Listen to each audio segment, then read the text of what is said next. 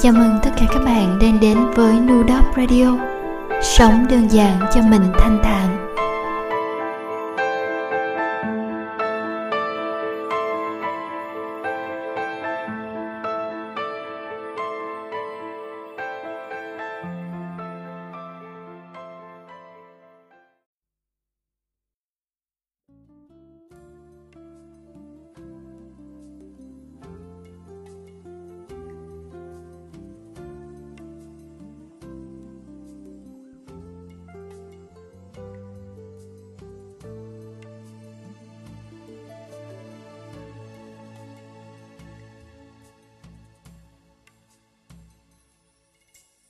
Rồi tụi mình sẽ mỗi người mỗi nẻo, chuyện hôm qua thành chuyện cũ xa mù. Bạn viết lại những dòng thơ ảo não, giữa mỗi dòng là một lối hoang vu. Nào ai biết những con đường lỗ tấn sẽ về đâu, sẽ dừng ở phương nào. Tuổi trẻ cứ dục tụi mình đi mãi, như gió dời những hạt cát lao xao. Nào ai biết những chuyện tình chưa nói sẽ bắt đầu ở đâu, hay sẽ chết thế nào?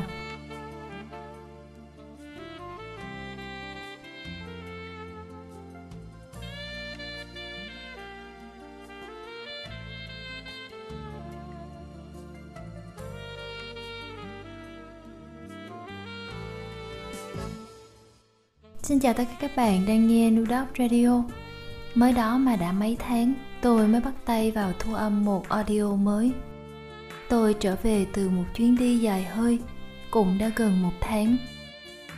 Tối nay, ngồi nghe Mùa hè đẹp nhất của Trần Thu Hà, đọc bài thơ Viết tiễn một đoạn đời của Nguyễn Thiên Ngân mà tôi vừa trích đọc cho các bạn nghe, tôi lại nhớ về đất nước đó, với những trải nghiệm và cảm xúc mà tôi hy vọng có thể chia sẻ phần nào với bạn qua những dòng đã viết vội trên hành trình của mình.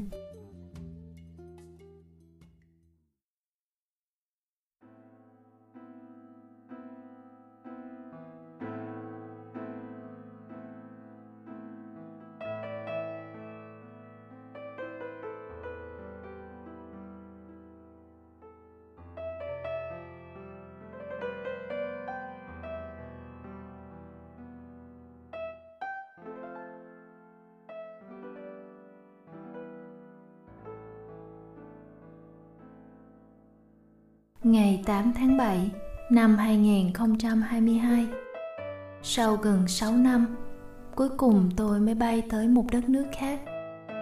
Không phải là những chuyến đi về giữa Việt Nam và Mỹ. Gần một tháng trước khi bay, tôi háo hức chuẩn bị cho hành trình của mình. Một chuyến đi đến vùng đất trong tâm tưởng nhiều năm rồi, từ lúc suy nghĩ tới khi biến nó thành sự thật.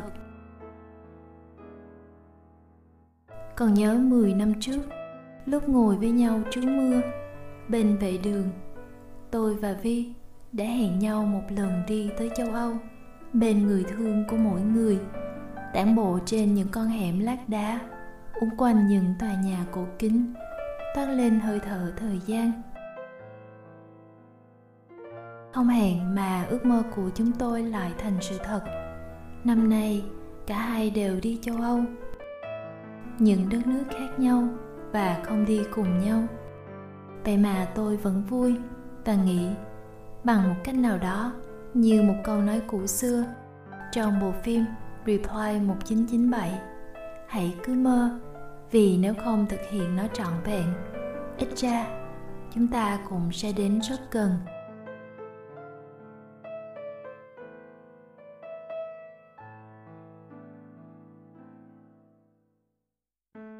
London, ngày chín tháng bảy năm hai không hai hai.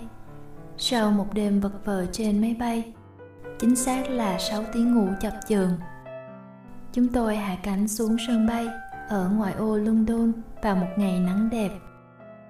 Hai đứa khoác hai ba lô lên vai mà đi. Chúng tôi mua vé xe lửa tốc hành vào trung tâm. Nhà ga chào đón chúng tôi với kiến trúc hình vòm, đón ánh sáng ngập tràn, và tấp nập người qua lại mua vé, lên tàu đi đến những nơi khác nhau. Chúng tôi đổi chuyến tàu tới ga Nottingham và đi chiếc thang cuốn dài lên mặt đất để thấy con đường của khu mua sắm Soho trầm uất, có cả cờ Anh và những chiếc taxi màu đen kinh điển.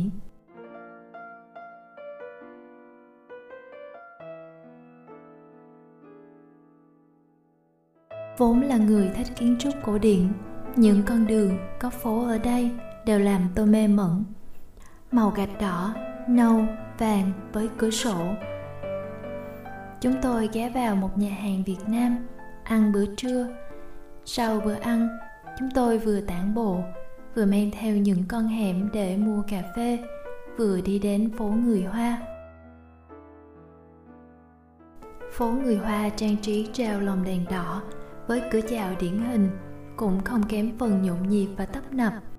Những nhà hàng điểm tâm Trung Hoa bày bàn ghế ra đường cho khách ngồi ăn và ngắm người qua lại. Chúng tôi cứ đi dọc trung tâm London, tận hưởng vẻ đẹp cổ kính của những địa danh mà lâu nay tôi chỉ có thể nhìn qua báo chí.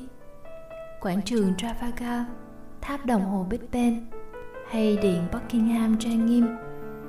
Chúng tôi đi ngay cuối tuần thứ bảy và mùa hè cao điểm của du lịch, nên thành phố cơ man là người. Ngay cả việc tản bộ dọc sông Thêm cũng cảm thấy vội vã. May mà lúc đi vào trong công viên, ngắm nhìn màu nước hồ xanh rêu dịu mát, tôi thấy lòng mình nhẹ lại. Tối hôm đó, chúng tôi bay chuyến bay kế tiếp để tới Geneva, thành phố bắt đầu hành trình rong ruổi của hai con người ở đất nước này.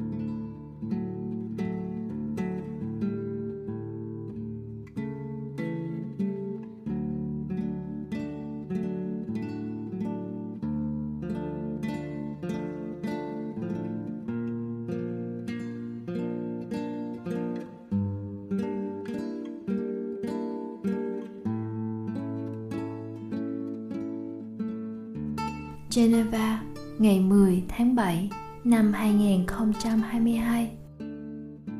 Những con dốc ở Geneva với các tòa nhà theo lối kiến trúc Pháp, với ban công chạm trổ cầu kỳ, làm tôi nhớ Đà Lạt. Đặc biệt là khi đi bộ ra hồ. Dĩ nhiên là hồ ở đây thì to hơn hồ Xuân Hương rất nhiều. Những chàng và nàng thiên nga trắng muốt, lười nhác bơi lội, mặc kệ du khách tấp nập lên ánh đèn máy ảnh để ghi lại cảnh nước hồ trong xanh bên những tòa nhà khách sạn phong cách xưa. Tới đây thì có một thoáng chốc tôi lại thấy mình như quay trở lại bên bờ hồ Gươm. Ở đây chúng tôi cũng có dịp thưởng thức những bài hát Bồ Đào Nha của nhóm sinh viên trường Y đi tour châu Âu mùa hè biểu diễn.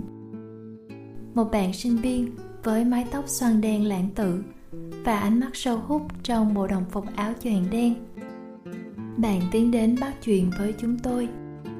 Gustavo kể cho chúng tôi nghe về lịch sử câu lạc bộ âm nhạc, rồi mời chúng tôi mua một đĩa xê đê để ủng hộ kinh phí cho việc đi tour châu Âu mùa hè của nhóm. Làm sao mà chúng tôi có thể nói không giữa một khung cảnh hữu tình như thế? Gió thổi lồng lộng và âm nhạc bên những tàn cây, nép mình vào một màu xanh cơ man của nước, màu trắng của những chiếc du thuyền và cánh thiên nga, hải âu thấp thoáng. Tôi ráng lưu giữ lại khoảnh khắc đó bằng một vài thước phim quay vội. Nhưng tôi biết, cảm xúc viên mãn dâng trào trong mình, bạn phải đứng ở nơi đó mới cảm nhận hết được.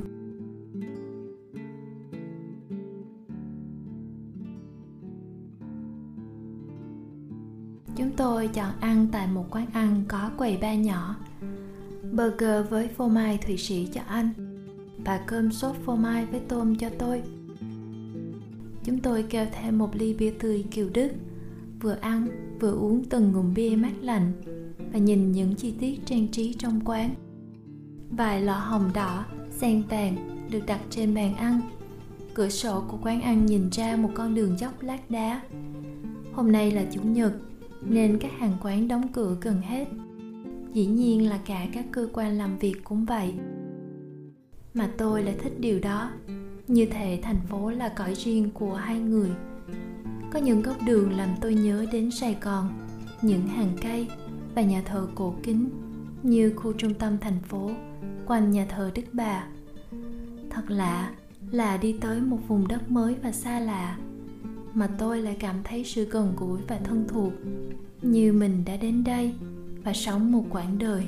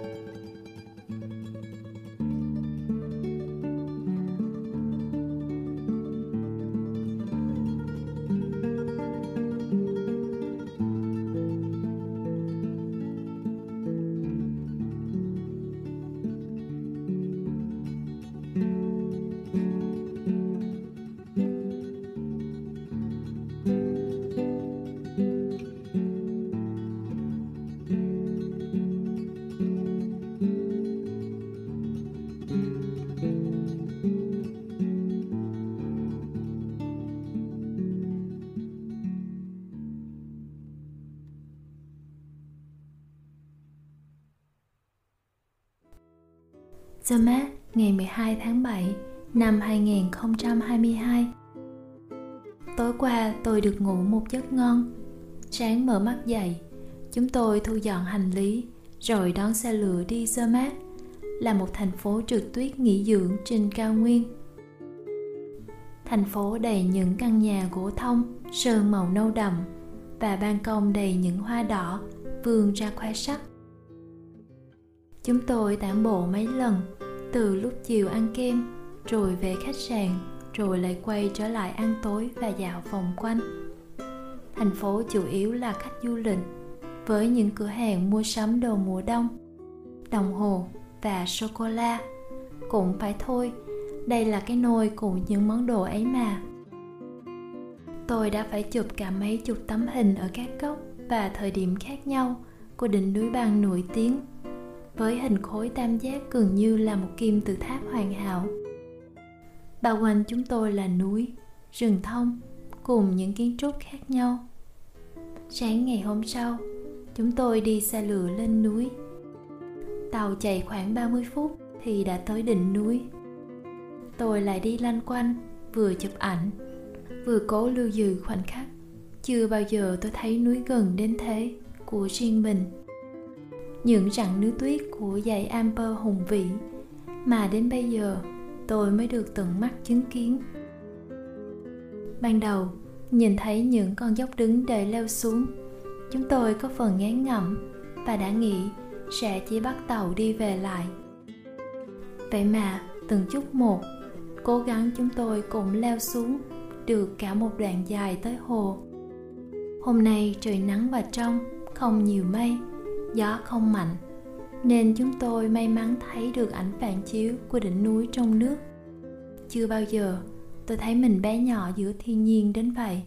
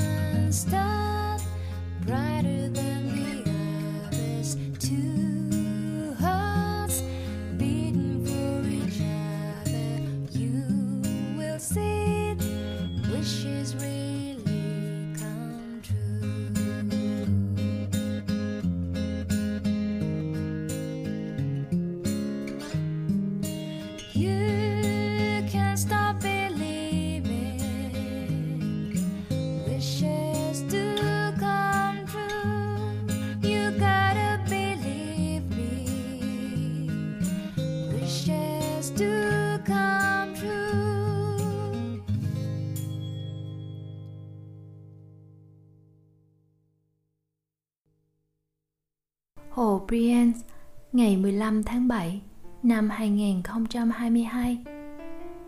Ngày của chúng tôi bắt đầu bằng việc đón thuyền đi tour dọc hồ Brienz. Vì là cao điểm mùa du lịch nên thuyền đầy kín người.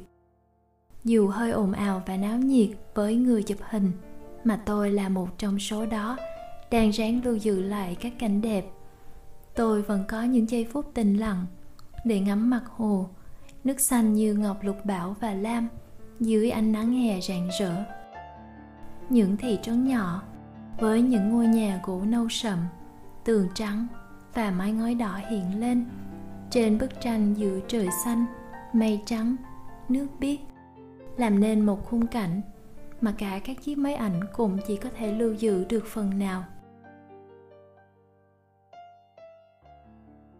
Cảm giác an lành loan tả. Tới nhiều lúc tôi muốn mình tan ra thành bọt nhỏ giữa những làn sóng dập dềnh, hay thành con cá nhỏ bơi lội trong nước mát. Dòng người lũ lượt đến bến nhỏ, chụp cho mình những bức ảnh ngay nơi Huyên Bin ngồi đàn trong phim. Tôi thì ngồi dưới bóng mát của ghế gỗ, ngay dưới bảng tên thị trấn, cố gắng lần nữa thu hết màu xanh bạc ngàn vào mắt. Những lúc buông máy chụp xuống là những lúc tôi tận hưởng hiện tại. Những bức hình, thước phim quay vội của tôi chắc chắn không thể nào lột tả được hết vẻ đẹp của những mặt hồ ở đây.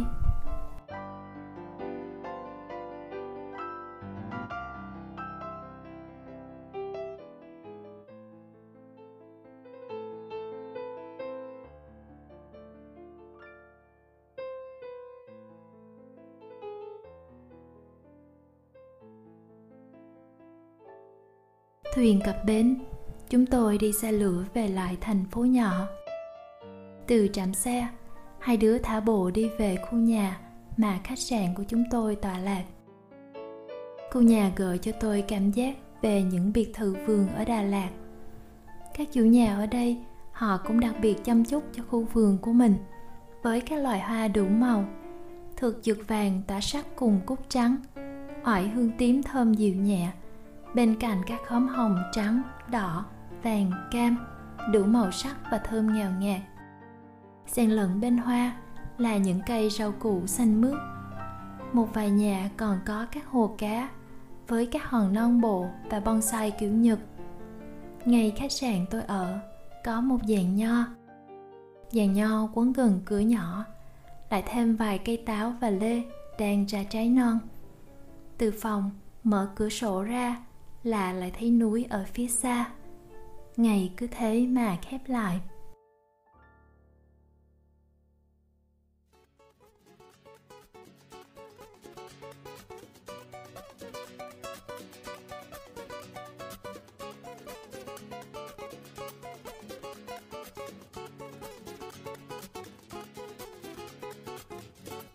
Ngày mười bảy tháng bảy năm hai không hai hai, chuyến xe buýt hôm nay chúng tôi đi lên hướng đồi ngược lại về phía hồ Thun.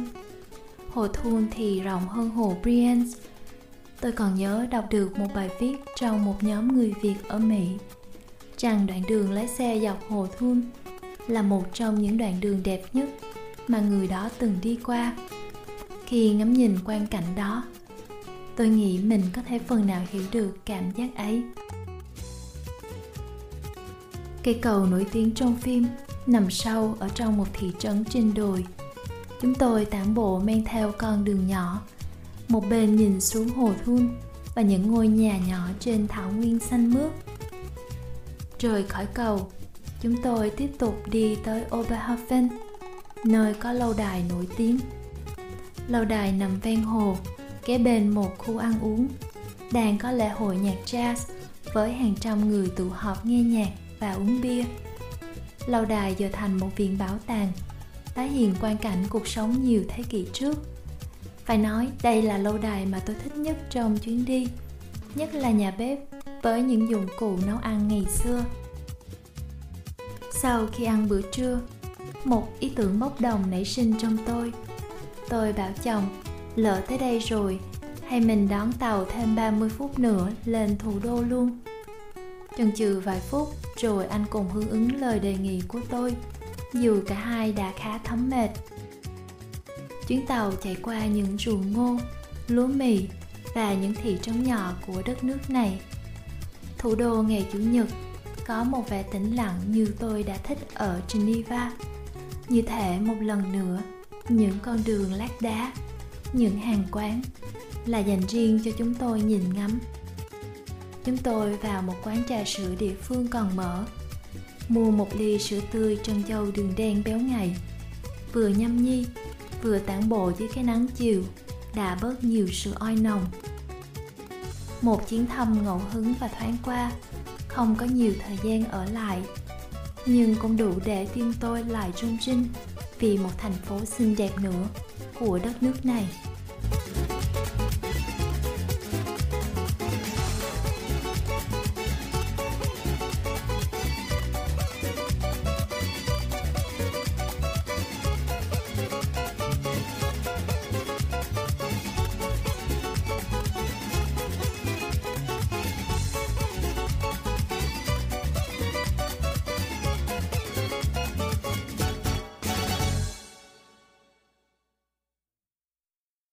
Zurich, ngày mười tám tháng bảy năm hai không hai hai.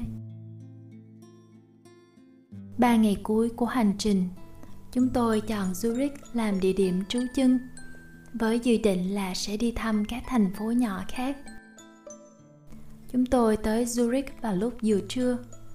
Vẫn biết đây là một thành phố lớn, nhưng vẻ đẹp và sự năng động của thành phố vẫn làm tôi choáng ngợp. Khách sạn chúng tôi ở ngay khu phố cổ, là quận một của thành phố. Vẫn là những con đường lát đá với cửa hàng, quán ăn, nhưng chúng chắc phải trải dài bán kính cả vài cây số. Chúng tôi bắt xe điện để đi xa khu trung tâm, vào một quán ăn Việt Nam. Sau một tuần không được ăn đồ Việt, tôi thấy thật thỏa mãn và vui sướng với gỏi cuốn, bún mắm, bún bò Huế đậm đà ở nơi đây. Anh chủ quán thân thiện hỏi chuyện chúng tôi dăm ba câu. Tôi chào anh và có nói hy vọng trước khi rời khỏi thành phố này, tôi có thể ghé thêm quán anh một lần nữa.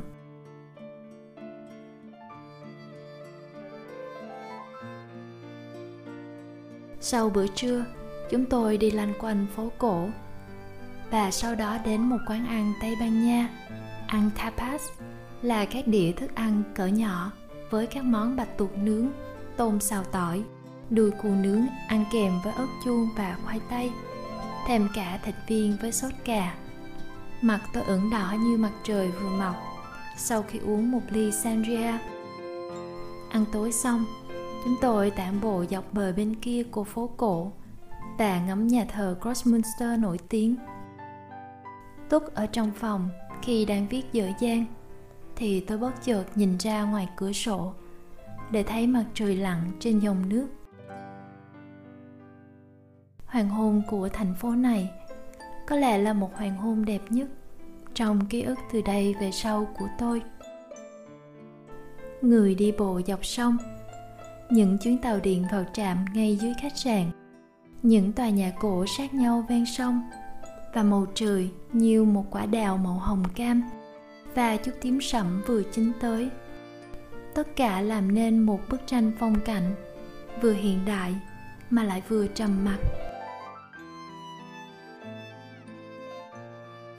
Trong suốt chuyến đi, Zurich cũng là nơi chúng tôi đón cơn mưa đầu tiên ở đất nước này. Cơn mưa tắm mát cả thành phố, tạm xua đi hơi nóng từ mặt đường đá phả lên hầm hập trong một ngày nắng oi nồng. Từ cửa sổ khách sạn, chúng tôi nhìn ngắm những chú thiên nga bơi lội tận hưởng trong màn mưa, những người chờ tàu trú mưa ở bến và cả những vòng xe đạp vội qua, những vòng quay xe đạp bắn nước tung tóe. Tất cả là một bản giao hưởng mưa mùa hạ trong ánh chiều rơi. Moon river, wider than a mile, I am crossing you in style someday. Oh dream maker, you heartbreaker, wherever.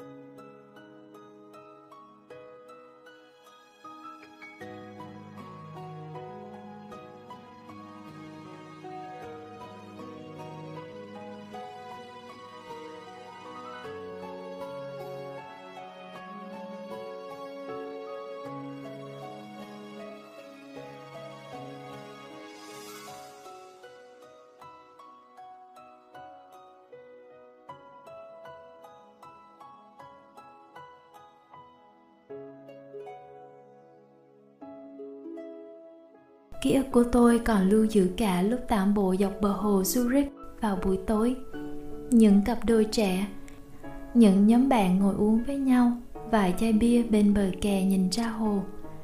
Một bàn nhạc chơi bản Hotel California vang vọng trong không gian, và tôi cứ lẩm nhẩm theo lời bài hát Such a Lovely Place. Đoạn đời về sau của chúng tôi lại có thêm một buổi tối nắm tay nhau giữa một thành phố xa lạ thật đậm sâu như thế. Sau mỗi chuyến đi, mỗi hành trình đến một vùng đất, tôi biết mình sẽ không bao giờ giống như mình của ngày trước chuyến đi nữa. Một phần đời, một góc trái tim tôi đã ở lại với nơi đó. Nụ cười, hạnh phúc và cả những nỗi niềm tôi đã nhờ nước hồ màu xanh ngọc bích giữa hồ. Những ngày hai mươi, có những chuyến đi, lúc ngồi trên máy bay ra Hà Nội một mình, tôi đã nghĩ mình thật điên rồ. Bây giờ nhìn lại, tôi thấy mãn nguyện vì đã có những chuyến đi như thế khi chưa có người đồng hành. Những chuyến đi mà bây giờ có đi lại cũng sẽ không bao giờ tôi có cảm giác đó, khi bây giờ tôi đã có một người đồng hành bên cạnh. Trong một lần trò chuyện với bạn bè, tôi nhớ chúng tôi đã nói về việc đi ở những thời điểm khác nhau, với những người khác nhau. Dù là ở thời điểm nào, dù là đi một mình hay với một ai đó, tôi cũng mong những chuyến đi sẽ làm cuộc sống của bạn có thêm những giây phút đáng nhớ, và thấy đời này ngọt lành cùng với thiên nhiên tươi đẹp. Cảm ơn bạn đã lắng nghe tôi trong một số audio mà tôi thực hiện để lưu giữ những mảnh ghép kỷ niệm rời rạc của mình về một chuyến đi. mười hai ngày rong ruổi, tôi nghĩ những gì mình đi qua cũng đã đủ đầy để xoa dịu những nhớ thương bất chợt, cho tới ngày tôi quay trở lại đất nước xinh đẹp này.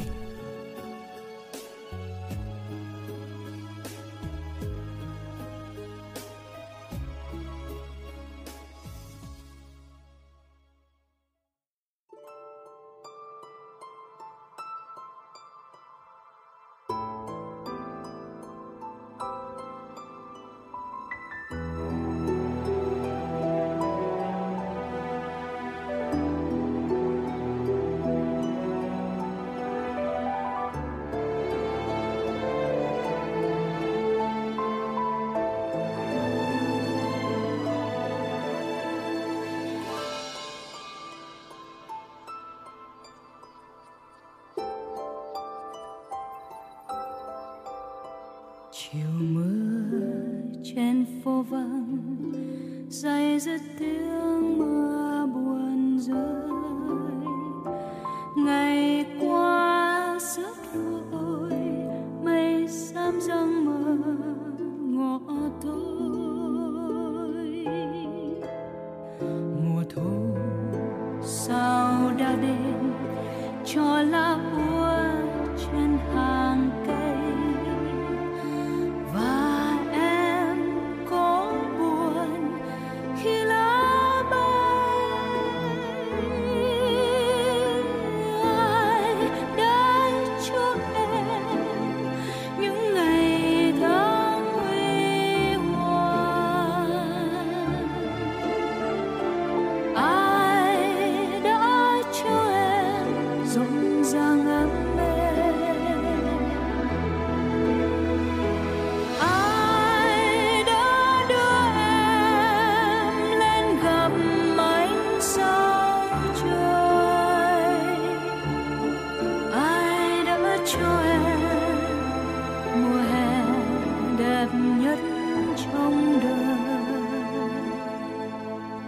Chiều mưa